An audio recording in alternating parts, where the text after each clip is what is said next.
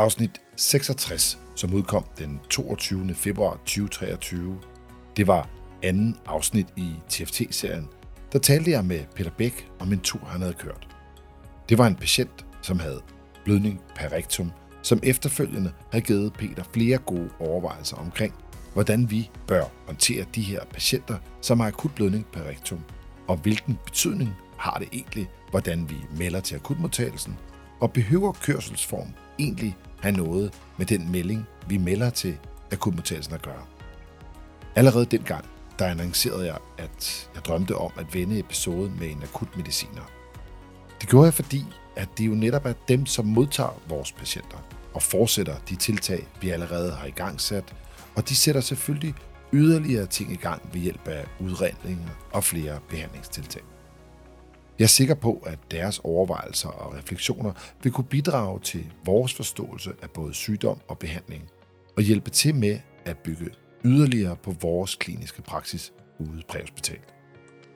Jeg håber på, at vores samtaler om denne tilstand og forhåbentlig mange andre i fremtiden vil kunne bidrage med at belyse, hvad de forventer af os, før vi ankommer, hvad vi kan forvente af dem i forbindelse med overleveringen, og så vigtigst af alt, kunne bidrage til et endnu bedre samarbejde mellem akutmodtagelsen og det præhospitale personale. Jeg glæder mig til at dele vores snak med jer, og håber, den vil berige jer i samme grad, som den har bidraget til min forståelse af tilstanden og udredningen. Hvis du ikke har hørt episode 66, Tanker fra turen med Peter Bæk, så er det næsten et must, før du går i krig med denne episode. Hele min samtale med akutmediciner Anders tager nemlig udgangspunkt i indholdet og patientcasen i den episode. Så har du hørt den endnu, så stop her og lyt til den, før du går videre. Så vil det hele give bedre mening. Har du hørt den, men føler det lidt længe siden, så er det klart et genlyt værd, inden vi går i gang med den her episode. Mit navn, det er nu blevet Morten Lindqvist Vickers. Velkommen til Fomedic Podcast med et afsnit i TFT-serien. Inden vi præsenterer dig og går i gang med selve optagelsen omkring de her rektale blødninger og en opfølging på Peters og min tur, kan du så ikke lige til en start, hvad er egentlig det første, du tænker, når du får meldingen i din akutmedtagelse om, at der kommer en patient ind til jer med ambulance med en frisk blødning per rektum? Jamen, tit ofte så vil jeg jo tænke en af to ting. Enten så vil jeg tænke lidt ligesom øh, der er Peter i gjorde, at nå, så er der nok en til, der har fået en, en hemoride, som har brug for at blive set af, af sundhedsvæsenet akut. Øhm, men så lige bagefter, så øh, for det meste tænker jeg også, det kunne jo være, at det her det var noget alvorligt og en, en betydende blødning. Og så, øh, så prøver jeg mentalt at forberede mig lidt på det, i stedet for at tænke, at det ikke er noget. Inden vi kommer alt for godt i gang med det her interview, som jeg skal lave med dig i dag, kan du så ikke lige øh, præsentere dig selv? Jo, det kan du tro. Jeg øh, hedder Anders, og jeg er akut mediciner fra øh, Gøstrup, som ligger ude ved Herning. Jeg har egentlig taget en, øh, en svensk hoveduddannelse, øh, og så taget til Danmark for, for at praktisere det. Og udover at du er verdenskendt i Danmark som øh, akutmediciner, hvor fanden er det så, at øh, vi to er rendt ind i hinanden? Jamen det er jo via øh, ERC på, øh, på ALS-kurserne, hvor vi, øh, hvor vi underviser sammen. Det er nemlig rigtigt. Og en eller anden dag over en, øh, en eller anden form for kylling eller fugl og et glas rødvin, kom vi til at tale om, at det kunne være hyggeligt at lave de her opsummeringer af vores præhospitale oplevelser lidt i, øh, i en overgang til, hvad der så egentlig foregår inde på akutmodtagelsen. Lige præcis. Og det er, jo, øh, det er jo helt vildt spændende at få lov til at være med til at, at vise sagen også fra, fra den indhospitale side. Anders, de her patienter med blødning på rektum, dem møder vi jo i mange forskellige versioner. Der er en farve, der kommer ud i enden, der er mængden, der kommer ud, og så er der det her med, hvordan patienten har det, og måske en idé om, hvor pokker det egentlig kommer fra. Men udover det åbenlyse svar er, at det kommer fra numsen, så øh, er jeg egentlig interesseret i, er der, er der noget data, der, der kan understøtte, hvor, hvor alvorligt vi skal tage det her, eller hvor bekymrede vi skal være for de her patienter med blødning per rektum? Fordi det er noget, vi møder rimelig ofte, og, øh, og, og vi møder det også i forskellige alvorlighedsgrad. Så der har du lidt indsigt til os? Det har jeg faktisk. Og det er ikke, det er ikke en helt ligegyldig øh, tilstand. Der er ikke nogen tvivl om, at vi ser rigtig mange med, øh, med blødning på rektum, hvor, hvor det nok godt kunne have ventet til i morgen og egen læge og noget hemorridecreme. Øh, men hvis man slår, slår dataen op på, øh, på sundhed.dk, som jo sådan er, er det sted, hvor jeg finder de fleste danske data, så skriver de faktisk, at 47 ud af 100.000 borgere får øvre gastrointestinal blødning, og, øh, og for nedre gastrointestinal blødning, der ligger det på, på 33 per 100.000. Og det har faktisk en samlet mortalitetsrate på op til 10 procent. Så det er sådan, det er egentlig en, en høj mortalitetsrate, og det er faktisk også et ret hyppigt, ret hyppigt symptom, må man sige. Altså, hvis jeg bare lige oversætter tallene til noget, som, som er lidt simpelt at forstå, så hvis jeg lægger de to sammen, så er det cirka 80 personer øh, ud af 100.000 borgere, som der vil risikere at ende med en blødning per rektum, og det kan så både være en øvre og en nedre gastrointestinal blødning. Og op til 10% kan ende med en fatal udgang, og 10% af 80, det må give 8. Så det er 8 ud af 100.000, og så kunne man lave lidt matematik, der hedder, at, at 100.000 divideret op i, i, i knap 6 millioner, det giver 60, og 60 gange 8, det giver, det giver alligevel øh, knap 600 borgere i Danmark, som der kan risikere at få en fatal udgang af blødning per rektum. Er det et, er det et højt tal øh, i forhold til, når man sammenligner det med andre sygdomme? Det synes jeg. Det er, det er en stor mængde af, af, af dødelighed, hvis man kan sige det på den måde. Øh, for det første så er død jo sådan det ultimativt dårlige outcome, men med de sidste 90 procent er jo også kritisk syge og øh, overlever lige nu, fordi vi faktisk gør noget for dem. Øh, det vil sige, at den her dødelighed vil jo stige markant, hvis vi pludselig stoppede med at at gøre noget aktivt. Så, øh, så det er et område, hvor det giver rigtig god mening at være påpasselig, og det er også sådan et område, hvor det kommer du til at opleve, også som helt almindelig, enten præhospital eller helt almindelige akutmediciner. Jeg tror, man kan sammenligne de her tal med, ja, det tror jeg ikke, jeg ved, man kan sammenligne de her tal med alle mulige andre sygdomme, for at give en parallel til, hvor alvorligt vi skal tage det. For man kan jo også sige, at vi ser jo også rigtig mange brystsmerter, før vi ser et AMI, men der er ret mange AMI'er i, i Danmark. Øh, også et højere tal end, end, kun, øh, end kun de her 80 per 100.000. Så hvis jeg nu bare lige sammenligner det med for eksempel det her øh, meningokoksygdommen, eller den alvorlige af de her meningitis-tilstanden, som jo i ambulancetjenesten er noget, vi virkelig bliver banket i hovedet med at være opmærksom på. Vi må ikke misse en eneste tilfælde af de her meningokok-tilstanden eller meningitis-tilstanden, fordi de skal have, og det forståeligt, de skal have antibiotika gerne inden for, hvad er det, 30 minutter, man siger, de skal have det administreret. Øh, ja, men det er rigtigt. Ser man så på det, så, så blev der i 2018 øh, konstateret eller anmeldt 37 tilfælde i øh, Statens Serum Institut, og øh, i øh, de senere år har man lavet en, en registrering af, at man har mellem 70 til 100 tilfælde af meningokoksygdom på landsplan i Danmark. Så, så det, det er alligevel en, en del lavere end det, vi ser af det, der kan risikere at have fatal udgang her. Fordi de 70-100 tilfælde er jo ikke de fatale, det er bare de registrerede tilfælde, hvor at, at, øh, at den her meningokok, den er blevet påvist ved en undersøgelse. Så egentlig ja, det er meget tankevækkende. Også, også en sygdom, vi bruger meget energi på at være, være bange for at have et stort beredskab og gode instrukser for. Øh, det er bare et bevis på, at, øh, at der findes spændende sygdomme, øh, der blev også gjort enormt stort arbejde for at, at tilvisitere folk med, med stemier, så altså de kommer de rigtige steder hen, og folk med alle mulige andre tilstande. Men, øh, men fordi det så kommer fra endetarmen, så er det åbenbart ikke, ikke interessant på samme måde. Nej, det, det, og så også fordi, at, at, øh, at den, den del af de procent, vi talte om før, der ikke har den livstruende sygdom, du godt nogle gange kan komme til at virke som sådan lidt en usekset øh, ting, hvor man tænker, øh, du måtte lige lade være med at, at tørre dig så hårdt øh, og, og købe noget, noget lidt dyrere toiletpapir end, end det her. Men, øh, men jeg, jeg tror i hvert fald, at tallene nogle gange også kan hjælpe mig til at få sådan en oplevelse af, at nogle ting skal vi faktisk tage lidt mere alvorligt, end vi gør. Helt sikkert. Jamen, det kan jeg kun være enig i. Når, øh, når nu vi øh, melder en patient til jer, kommer ind med, øh, med den patient, som lad os sige, Peters og, og min patient, som var en patient, der jo kvitterede frisk blødning øh, flere gange og havde pressetrang og og kvitteret også under kørslen. Hvad, hvad for nogle undersøgelser og, og metoder bruger I for at, at udrede den her patient? Jamen nede i akutafdelingen gør jeg faktisk ikke så meget mere, end, øh, end det du allerede gør. Jeg har jo luksusen af, at, øh, at I allerede har observeret patienten på vej ind, så jeg har nogle flere data. Øh, så har jeg adgang til nationalmateriale, så jeg kan se, øh, hvad patienten får af medicin, og hvad der kan være sket tidligere. Det kan alt sammen jo være med til at, at give et bedre samlet billede. Men ellers så det vigtigste at kigge på, det er simpelthen, øh, jeg simpelthen lave sin ABC-gennemgang og kigge på vitalparametrene. For hvis en, hvis en patient har en, en erkendt blødning og, og er chokeret, så skal der jo så skal der ske et eller andet.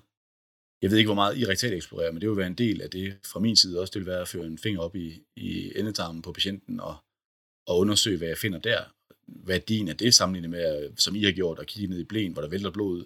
Det tror jeg ikke, det bibringer ret meget mere værdi, men det er jo noget af det, vi sådan traditionelt ellers gør. Kan du sætte et par ord på, øh, øh, måske den historiske del af, hvorfor man rektalt eksplorerer? Fordi det gør man jo også for eksempel, når du kommer ind med et akut traume, øh, så er der jo også en del af, det, af den undersøgelse, der har været igennem mange år, at, at nogle patienter, der kommer på traumelejet og mistænkes for at have en blødning, de også får en, øh, en, en, en, en rektal eksplorering, også selvom de ikke bløder per rektum. Jamen lige med traumepatienterne, der, der handler det om, for det første kan der jo øh, kan der være sket noget, der har, har klemt af, så man faktisk skal have fingeren op øh, forbi et, et fraktureret og sakrum eller et eller andet for at, at finde en eventuel blødning, der står. Det kan også være, at man ikke har blødt voldsomt meget. Øh, men ellers så rektaleksplorationen ved traumapatienten er jo tit øh, også en måde at finde ud af, er der, er der sket noget, der sådan har, man kan tale om floating prostata, hvor man simpelthen finder ud af, om prostata er reddet løs, for så skal man ikke lægge et katet, og man mærker efter, om der er, er noget, der er trængt ind fra, fra knoglestrukturen i bækkenet ind i, øh, i endetarmen.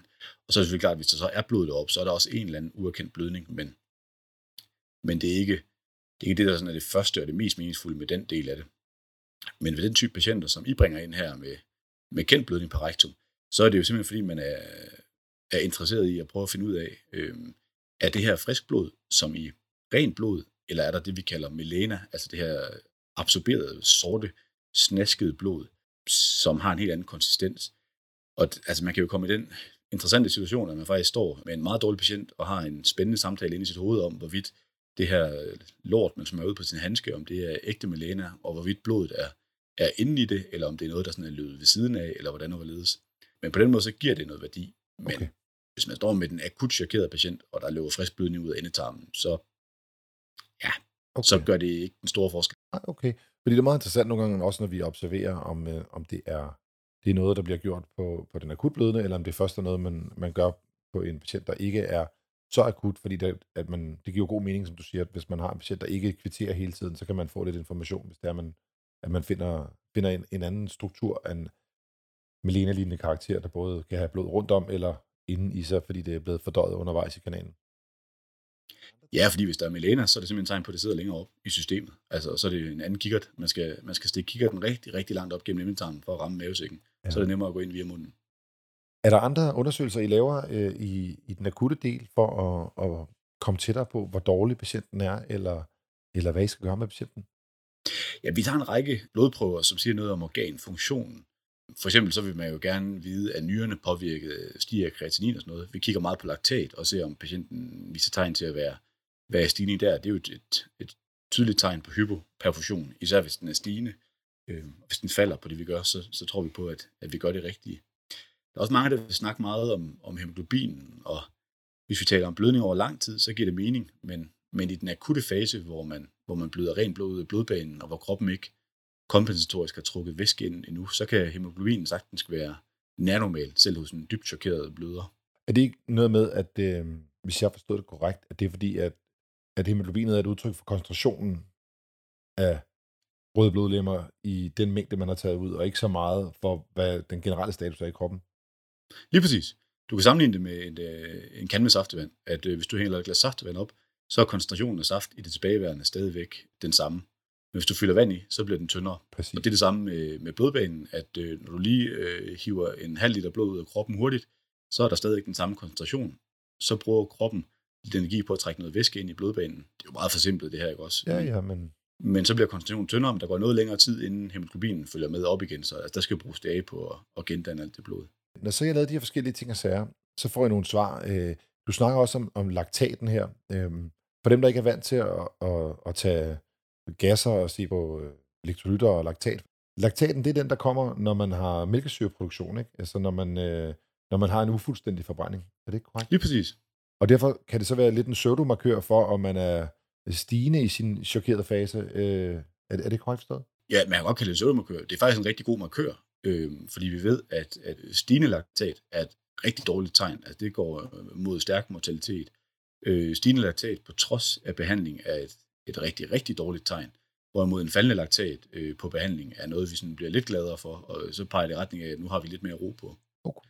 Øhm, så laktat er et rigtig godt mål, men det kræver jo, at man tager det i, i intervaller, at man ligesom laver serielle undersøgelser. En enkelt høj, høj laktat er jo et dårligt tegn, men, men så kan man stå og være nervøs ved at kigge på den. Hvis man ikke tager nogle flere af dem, så er det sådan lidt spildt. Så det er trenden, der egentlig er den, er den interessante? Lige præcis. Ligesom med troponinerne, for eksempel. Ikke? At vi er egentlig interesseret i at vide, hvor bevæger det sig hen, det her. Ja, men det giver god mening. Når I så har lavet nogle undersøgelser og, og, og, og fundet øh, flere indikationer på, at det er faktisk en akut blødning her, er det så en patientgruppe, som I så sender direkte op på operationsgangen, eller er der, er der andre specialer inden øh, på hospitalet, der skal ind over den her patient? Altså på mit sygehus, øh, så rekvirerer vi simpelthen et, øh, et kirurgisk tilsyn. Hvis patienten er, er pivdårlig, så øh, kan vi lave sådan et, et akut kald, hvor vi trækker både noget anestesi og nogle kirurger ned, så patienten sådan umiddelbart kan komme på OP. Eller ellers så vil vi typisk have gjort en indsats for at stabilisere patienten, og så kan kirurgen komme lidt mere ro og mag og vurdere, hvad skal der, hvad skal der ske her. Og ofte så vil det jo være en, en gastroskopi, altså som en kikkertundersøgelse ned i mavesækken, og det er kirurgerne, der graderer, om det skal være inden for et par timer eller inden for et døgn, det skal ske. Okay, så, og de indikationer, kirurgen øh, rykker på der, at, at det er sådan nogle helt simple ting, som, som dem jeg også vil tro, de reagerede på som vitalparametre, hvor chokeret er patienten, eller hvad er det, der afgør det der? Det er helt sikkert, det er, hvis patienten er chokeret, så, øh, så skal det ske mere akut. Fordi det er jo en falsk tryghed, hvis man har været chokeret tidligere, og så har fået blod, og lige har rettet sig kortvarigt, så er der ikke nogen grund til at tro, at det er stoppet nødvendigvis, og så skal der ske et eller andet. Det har de nogle helt, de har sådan nogle scoresystemer, øh, de bruger, hvor de kigger på forskellige ting, og så samlet giver det en score, der afgør, hvornår man skal skoperes. Ja.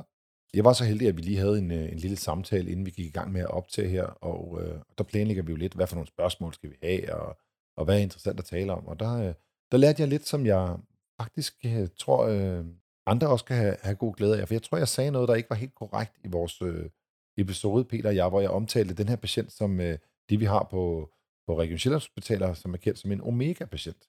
Altså det måske er, er noget, man melder som en omega-patient, fordi vi skal være bekymrede for dem lige med det samme. I nogle regioner, der går det under ordet AHA, øh, AHA i stedet for. Øh, men, men der forklarede du mig, at det her det ikke var en omega eller en AHA-patient. Kan du sætte nogle ord på det?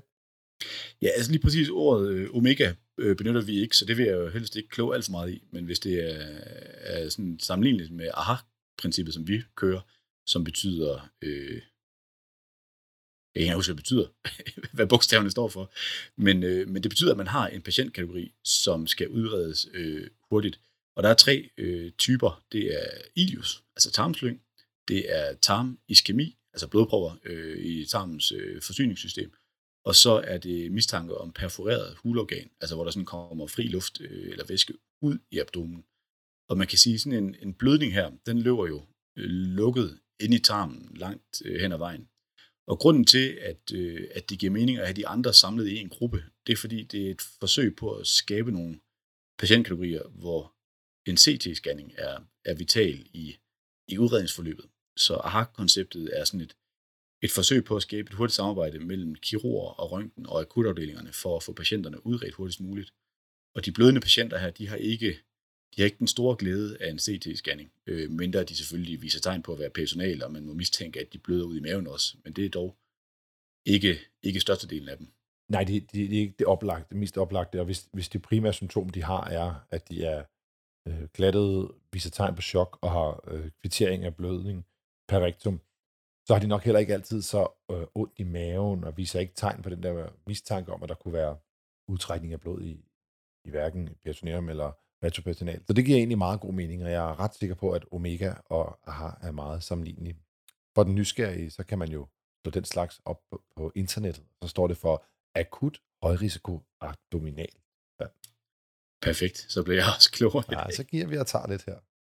Når I så har undersøgt patienten, og eventuelt også haft et, øh, et lille tilsyn med øh, kollegaer fra det kirurgiske team, er der, øh, er der så nogle specifikke indikatorer, der er med til at guide, hvad er det for en behandling eller yderligere observation, der skal til?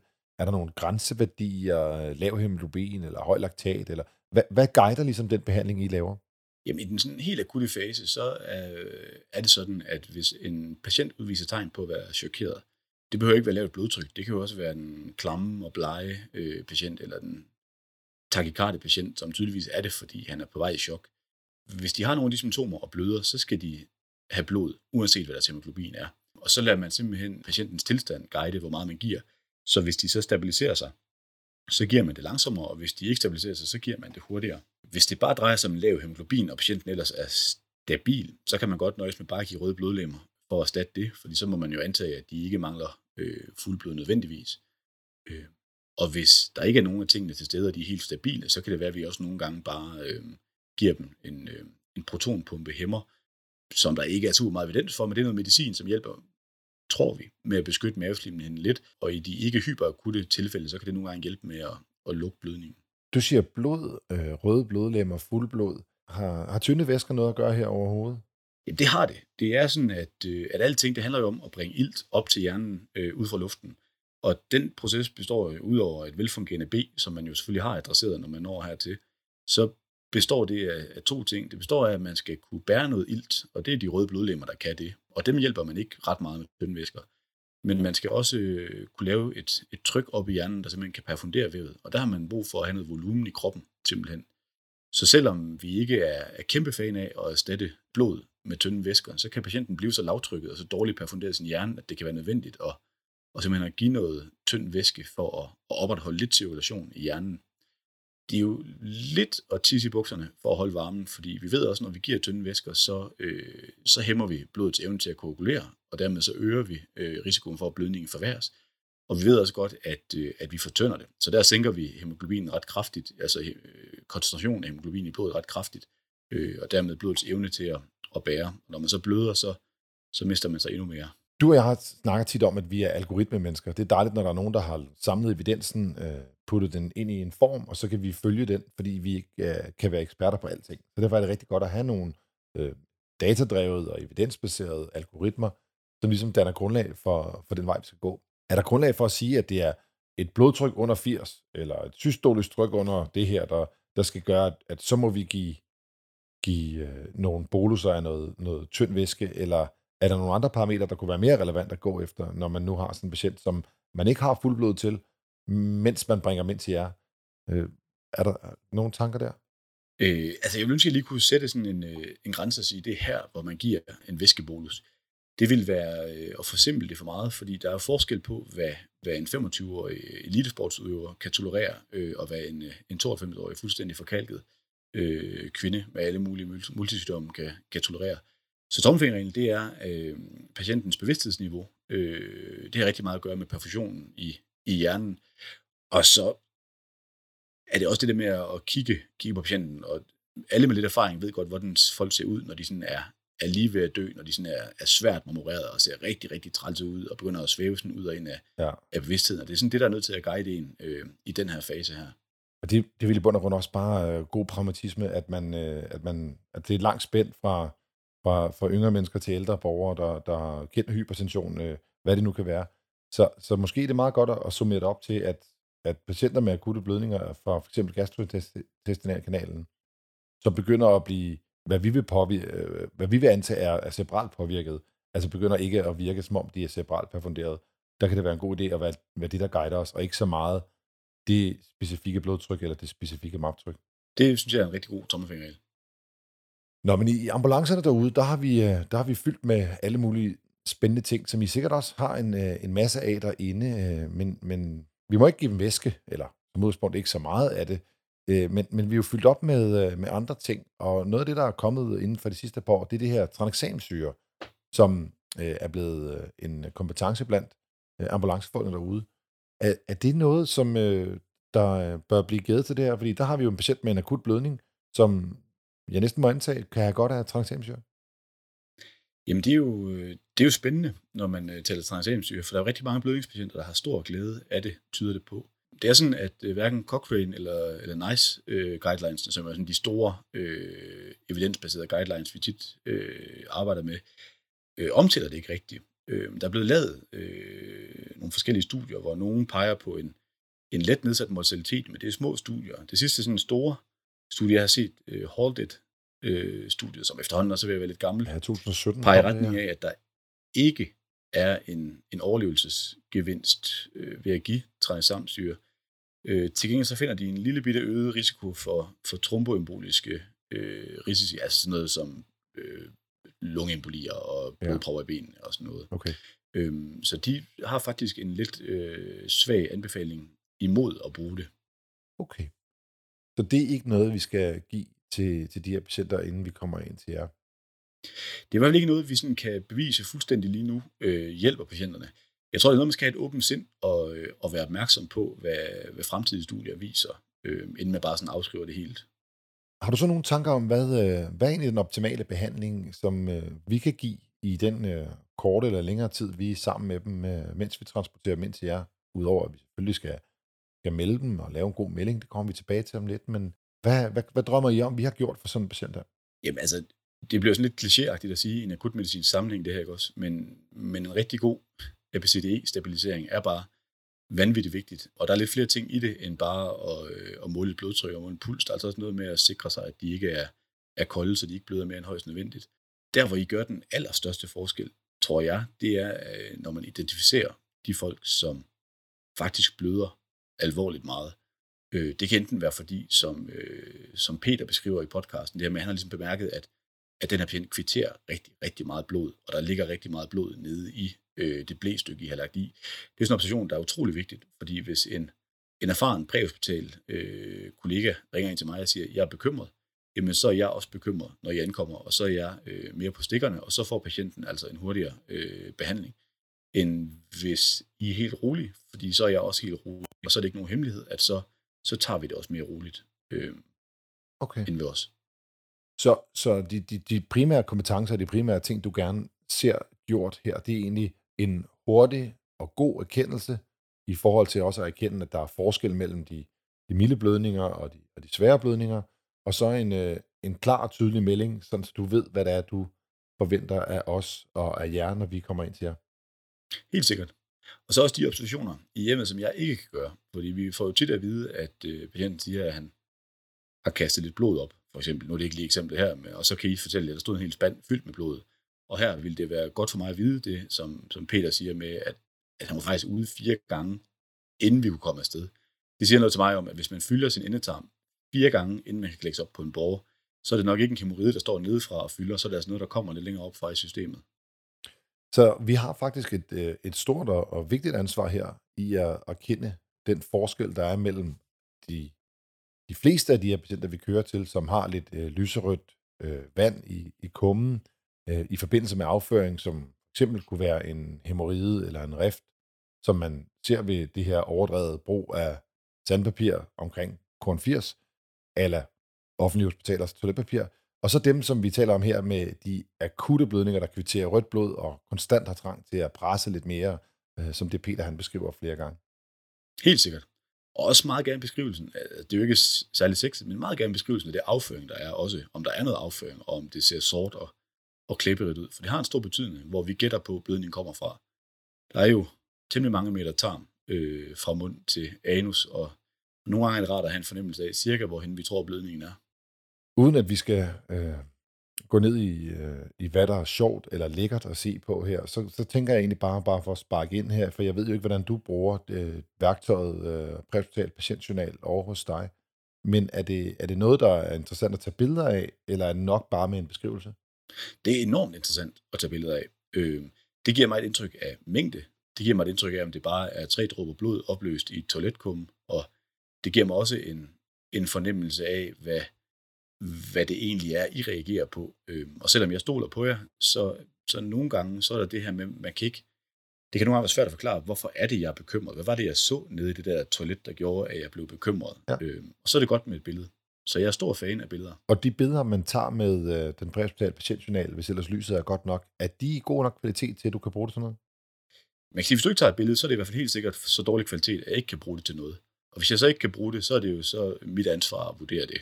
Men det er i hvert fald en anbefaling, at hvis det er muligt at få et godt billede med, med PPJ'en, så er det jo noget, der glider direkte ind i vores øh, centrale præhospitale patientjournal, som I kan tilgå via af computeren inde på sygehuset. De her patienter, øh, de skal jo meldes ind til jer, og øh, jeg er egentlig lidt nysgerrig på, hvordan I ønsker at få sådan en patientgruppe meldt her. Fordi som du kunne høre på, øh, på vores podcast, så var vi også lidt i tvivl om, altså er det alvorligt nok til en kørsel 1? Øh, er, det, er, er, det, er, det, er det en, vi skal lave det her akutkald på? Eller skal det bare være en kørsel 2, og så spørger vi lige, om I, I kan stå klar? Eller Hvordan ønsker I egentlig at, at modtage melding om sådan en patient her? Og synes du, at den her patient, som vi har i vores episode, med forbehold for, at du ikke har set patienten, men, men beskrevet også, er akut nok til at få et, øh, en, en kørsel alfa, kørsel 1 med, øh, med en melding? Altså selve køreformen synes jeg jo ikke, at vi som indhospitale øh, har nogle forudsætninger for at kunne, kunne udtale os om. Det synes jeg, det, det er jo et højt specialiseret ting at, at køre en ambulance, og det synes jeg skal være jeres specialeområde. Meldingen synes jeg her er korrekt, at der skal stå nogen klar. Det viser, øh, det er også tydeligt bagefter, og det er nok også derfor, det er en god historie, men men her vil jeg være glad for som læge at være opmærksom på, at patienten er her, så jeg ikke skal til at afbryde en suturering eller en reponering, hvor jeg har en patient liggende bedøvet et andet sted. Så ved jeg, at det kan jeg lige vente med, for jeg skal tilse den her patient hurtigt. Så det synes jeg er meget, meget relevant her. Så den patienttype her, det er altså en patienttype, som der er kvartergange flere. Øh, man ser både blod øh, derhjemme, i, øh, i sengen, i toiletkummen gange flere, og så også undervejs transporten.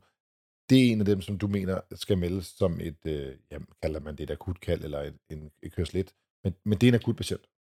Det er en akut patient. Øh, jeg ved ikke, hvordan akutkald fungerer alle andre steder. Hos os der samler man en meget stor øh, mængde af personale øh, omkring patienten. Der skal man spørge sig selv, er det nødvendigt? Det er det nogle gange. Hvis patienten er rigtig dårlig, så kan man aldrig få for mange hænder. Øh, den her patient vil vi typisk gå en øh, overlæge og en, øh, en mellemvagt ind sammen med to sygeplejersker. Og jeg tror også, at vi øh, måske med jeres hjælp lige i den indledende fase langt hen ad vejen kunne klare os øh, godt der også. Og det tror jeg egentlig ligger meget godt i tråd med noget, jeg tidligere har nævnt i nogle af mine, øh, mine andre episoder, at det er egentlig ikke så vigtigt, og hvad man kalder det, man, man beder om, eller det, man siger. Det vigtige er, hvad indholdet er, og så må vi sammen som, som samarbejdspartnere finde ud af, hvad er den bedste løsning i bund og grund. Så det, jeg kan anbefale vores kolleger derude, det er, beskriv, hvad du har, kort og præcist, og eventuelt beskriv, hvis du føler, der er nogle behov, som du tror, patienten kan have, når du kommer ind. Så øh, må vi også stole på, at, at I er jeres opgave voksen derinde og tager den rette beslutning ud fra, fra de forudsætninger, vi har givet jer. Og så også være ærlig omkring, om, om I er bekymret eller ej. Og som jeg også sagde før, at nogle gange, så kan man ikke sætte ord på, hvad det er, der bekymrer en. Så sig det alligevel, også øh, selvom man kan være bange for, om de synes, man er, er en bangebuks derude. Det, vi tager det meget, meget seriøst, hvad, hvad I siger til os. Og også det her med, når, når erfarne folk siger, der er noget galt her, som jeg har brug for, at vi gør noget ved snart. Det synes jeg er en, en god pointe at give videre til folk derude. Det sidste, vi egentlig vender i vores, øh, i vores lille podcast, Peter og det er det her med kørselsform slash meldeform. Og der er jeg egentlig bare mest nysgerrig på at høre, om du har en holdning til det, eller en tanke om, øh, om der er nogen, der vil blive sure, eller tænker noget med jer. Fordi i vores tilfælde her, der, der var det jo midt om natten. Der var ingen grund til at tilsidesætte øh, færdselsloven. Vi ville ikke være fremme hurtigere øh, andet end, hvad der vil være 120 sekunder, 2-3 minutter hvis vi havde kørt med udrykning i et område, vi i forvejen måtte køre stærkt i. Så, så, så tesen her var egentlig, det vigtigste for mig her, er egentlig, at patienten bliver tilset hurtigt, når vi kommer ind, og ikke ender i en seng på gangen. Og ikke så meget, om vi tilsidesatte færdselsloven på vej derind. Er det, er det, jeg ved godt, du ikke kan tage ansvar for, om det er rigtigt eller forkert, men hvad tænker du egentlig om, om den, der, den der disput? Fordi vi har jo altid sagt, den køres lidt, det med blå blink, og det er så også det, I tager imod med. Øh, men i bund og grund, så er der vel i bund og grund forskel på, hvad vi kører, det der er relevant for den for løsningen ude bag præhospitalt, og I tager imod ud fra den melding, der kommer, eller hvad, hvad har du nogle tanker? Jamen altså, jeg er helt enig, når du, øh, når du siger på den måde. Hvis jeg ikke havde hørt podcasten og jeres tanker, så ville jeg have været ligesom alle andre indhospitale øh, arbejdende og tænke, hvis man øh, melder en dårlig patient, så kører man også ind i kørsel 1. Og det ligger jo bare i det helt øh, logiske, men også meget primitive rationale, at jo dårligere, jo hurtigere. Men når du så netop stiller det her op med, at det faktisk ikke gør nogen forskel for, for tidsforskellen, så synes jeg egentlig, at man, man skal pille det ud. Og det jeg egentlig har brug for som indhospital, det er din melding om, hvordan patienten har det, og hvad du tror, der er behov for af, af assistance. Og så kan det være, at jeg har noget viden, der kan, kan supplere det. Øh, så jeg har også selvfølgelig brug for nogle data og noget baggrundsviden, men, men selve køreformen bør jo ikke spille ind på vores modtagelse. Gode tanker. Anders, er der noget, vi mangler at vende omkring øh, patienter med gastrointestinale blødninger, som, øh, som vi kan lære af i, i den her lille episode?